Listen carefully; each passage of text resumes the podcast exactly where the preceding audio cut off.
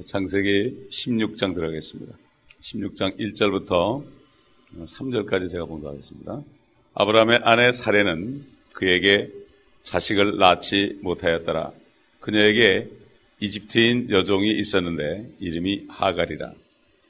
사례가 아브라함에게 말하기를 보소서 주께서 나를 수태하지 못하게 하셨으므로 내가 청하오니 내 여종에게 들어가소서. 내가 혹시 그녀로 인하여 자식들을 얻을까 하나이다 하니 아브라함이 사례의 음성에 경청하더라. 아브라함의 아내 사례가 그녀의 여종 이집트인 하가를 데려다가 자기 남편 아브라함에게 그의 아내가 되도록 주었더니 이는 아브라함이 가나안 땅에 10년을 거한 후였더라. 아, 우리는 모든 일을 판단할 때 하나님의 말씀에 기준해야 됩니다. 사람의 생각이나 사람의 이념이나 아, 인정에 의하면 안 됩니다. 하나님께서 노아의 세 아들을 통하여 샘과 함과 야벳 족속에게 각자 다른 축복을 줬습니다. 그 얘기는 뭔가 하면은 샘과 함과 야벳 족속을 그대로 지키라는 것입니다. 섞이지 말라는 것입니다, 사실. 이게 우리 한국 사람들이 한민족으로서 섞이지 않으려고 그러는 것이 사실 그것이 아, 어떻게 보면 하나님의 뜻에 맞는지도 모릅니다. 그러나 요즘에 아, 사람들에게 그렇게 얘기했다가는 이상한 사람이라는 얘기 들을 수 있죠. 그러나 우리는 모든 것을 바라볼 때 판단할 때 하나님의 말씀대로 해야지. 그렇기 때문에 주 안에서 경건하게 살고자 하는 사람은 핍박을 받게 되어 있습니다. 사람들의 생각과 하나님의 생각은 다릅니다.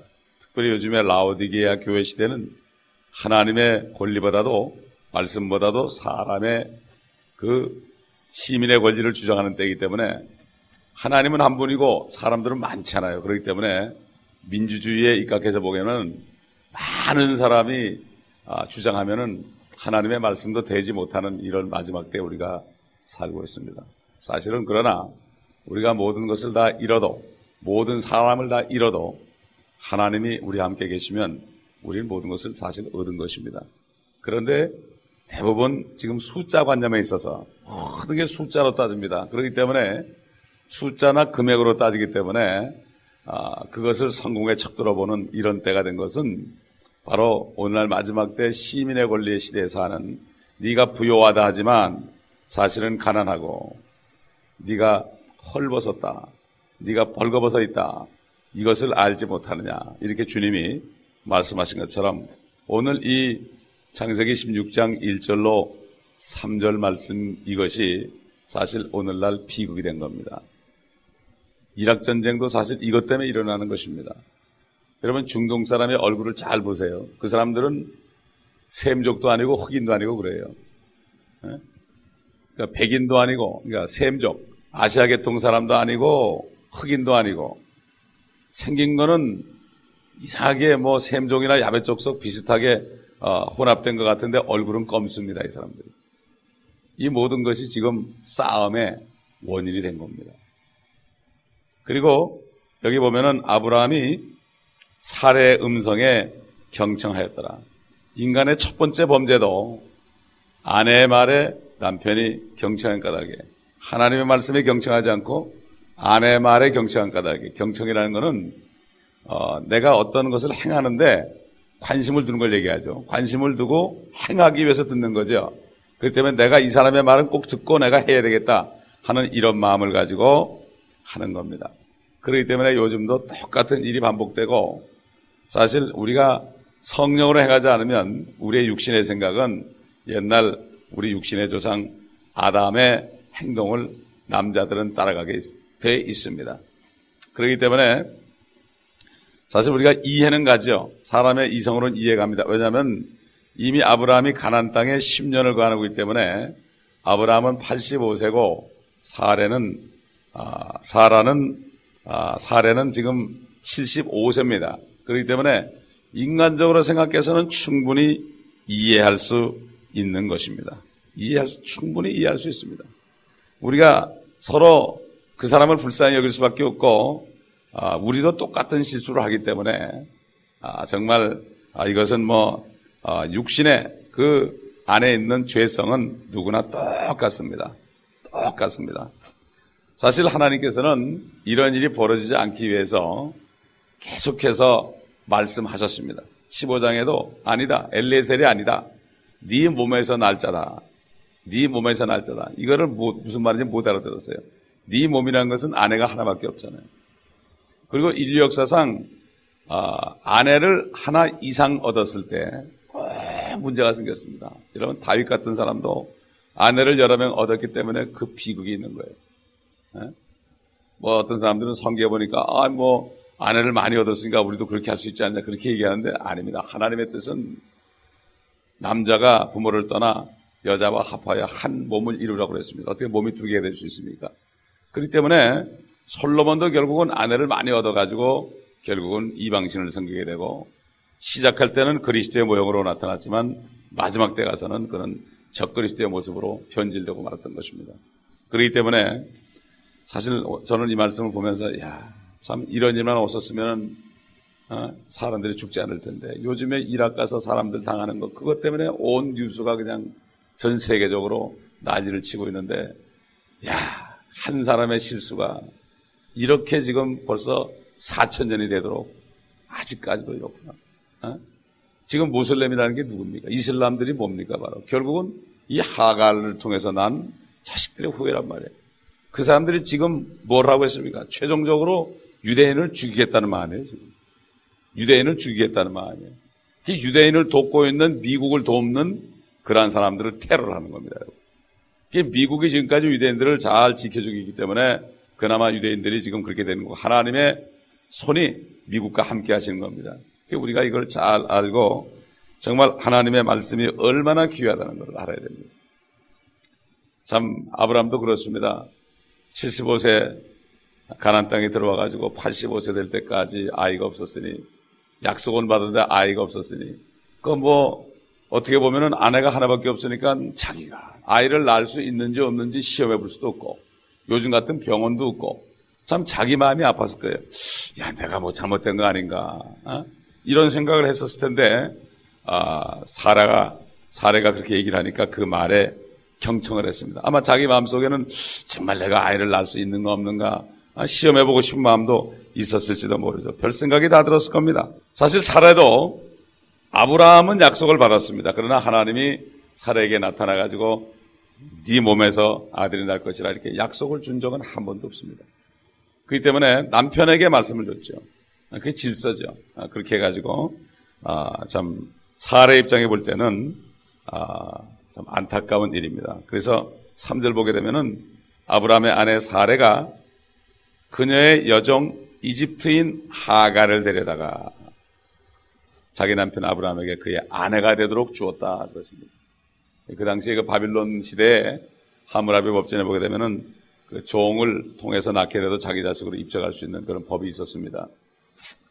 아, 참 아브라함의 최초의 문제는 가난 땅에 있을 때 기근이 드니까 그걸 참지 못하고 애굽으로 이집트로 내려갔습니다. 이집트로 내려갔어요. 그러니까 너무 살기가 힘드니까 세상으로 잠깐 내려갔다. 세상으로 내려갔던 것이 결국 비극의 원인이 되었습니다. 거기 가서 거짓말하고 아내 뺏길 뻔하다가 결국 그것이 하나님께서 알려주고 그 아, 바로 왕의 집에 재앙을 갖다 주니까 그 바로 왕이 두려운 마음으로 아브라함에게 많은 금은 보화를 주고 몸종들까지 줘가지고 그래가지고 거기서 결국 아, 함족인 아, 흑인 계통의 여인들 종을 데리고 왔던 겁니다. 그렇기 때문에 정말 이것이 바로 오늘날 우리의 신앙의 행로. 처음에 하나님께서 우리를 부르셔가지고 구원해 주셨을 때 그때는 참 기쁜데 1년, 2년, 3년, 4년, 10년, 20년 지나면서 뭔가 나타나지 않을 때 뭔가 확실히 아, 보여지는 것이 없을 때 그럴 때 사람들은 왔다 갔다 하다가 실수를 많이 하는 겁니다. 그런데 하나님께서 아, 이런 일이 있은 다음에 아, 99세가 될 때까지 14년 동안을 아무 말씀을 하시지 않았습니다. 하나님의 말씀을 어기고 자기 생각대로 일을 저질렀을 때 하나님께서는 14년 동안 아브라함에게 나타나질 않았습니다. 그러다가 99세가 됐을 때 환상 가운데 하나님이 드디어 나타난 것을 볼 수가 있습니다. 그렇기 때문에 우리는 정말 우리가 이 하나님의 말씀, 우리가 구원받고 시간이 지나면 지날수록 정신을 바짝 차리고 하나님의 말씀을 계속 읽고 묵상하고 순종하지 않으면 우리도 똑같이 실수를 할 수밖에 없고 한 번을 실수를 한 것이 말이죠. 10년, 20년을 갈 수가 있습니다. 아, 그렇기 때문에 정말 우리가 하나님의 말씀을 두려워하면서 떨면서 사는 삶이 필요합니다. 우리 인생 그 몇십 년 준 인생 가운데 우리가 말씀에 불순종함으로 아, 고통받는다면 얼마나 억울한 일이겠습니까? 예? 그러므로 이 아브라함이 잘못 선택한 이 길은 결국 예수 그리스도가 다시 오실 때까지는 끝까지 가는 것입니다. 끝까지 가는 것입니다. 바로 아, 적그리스도의 적그리스도의 영들이 그들 속에 있어 가지고 그리스도인들을 지금 핍박하는 겁니다. 그러니까 이 모슬렘들이 아, 이스라엘을 핍박하고 그리스도인들을 핍박하는 결국 적그리스도의 영이 역사하는 모차가 된 것을 우리가 잘 알아야 됩니다.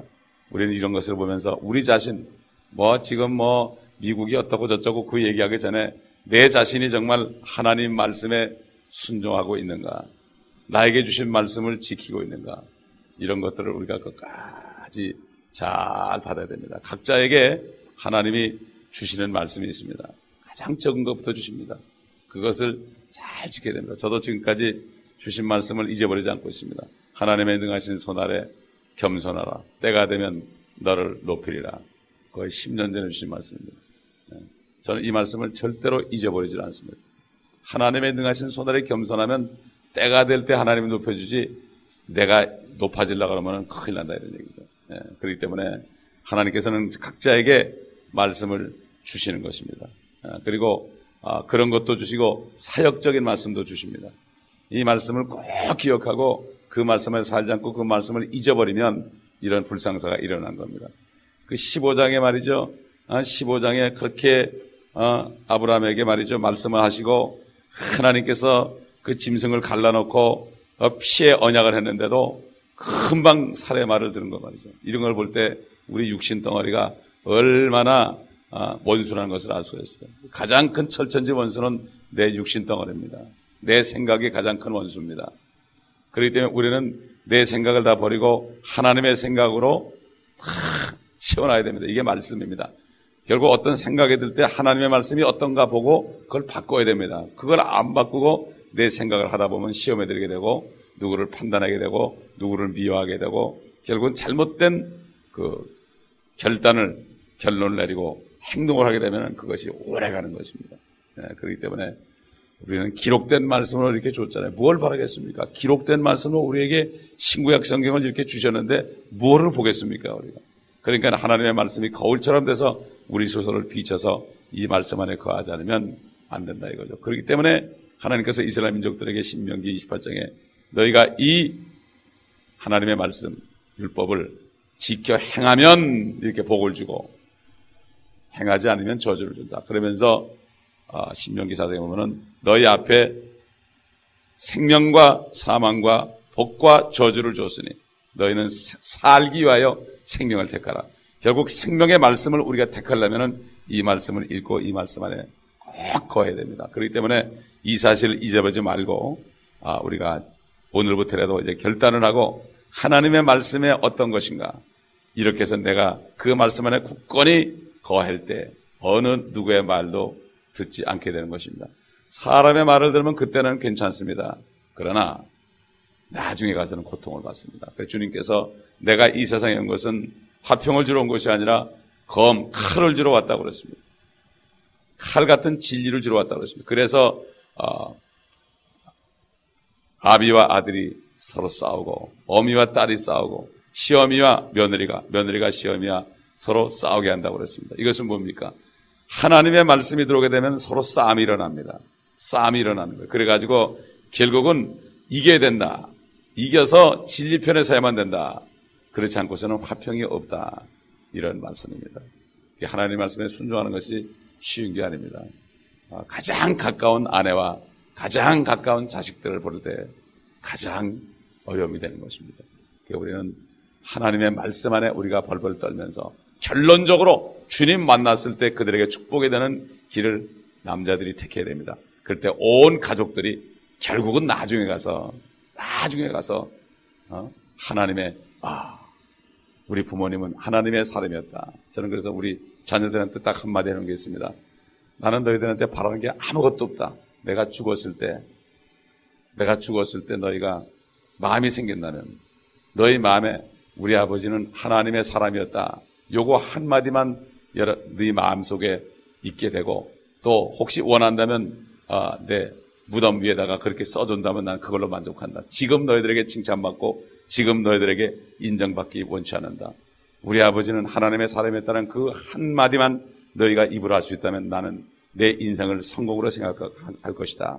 이렇게 아, 얘기하고 지금도 가끔 생각이 나면 얘기를 합니다. 우리는 하나님의 말씀에 순종해야 됩니다. 그래서 사도 바울이 그랬습니다. 이제 때가 얼마 남지 않았기 때문에 아내가 있는 사람은 아내가 없는 것처럼 남편에 있는 사람은 남편이 없는 것처럼 이렇게 살라고 그랬고 어, 그 혈육을 나보다 더 사랑하는 사람도 내게 합당치 않다. 자기를 부인하고 자기 십자가를 지고 나를 쫓을 것입니다. 이게 바로 십자가입니다. 이 아브라함이 만약 거기 사라의, 사라의 말을 안 들었다면 그 십자가를 지는 것인데 거기 십자가를 지질 않았습니다. 그리고 고통을 지게 됐습니다. 이것이 바로 우리에게 하나의 귀한 가르침이 됩니다. 4천 년 동안 계속된 아픔을 우리가 지금 우리 눈앞에 보고 있습니다.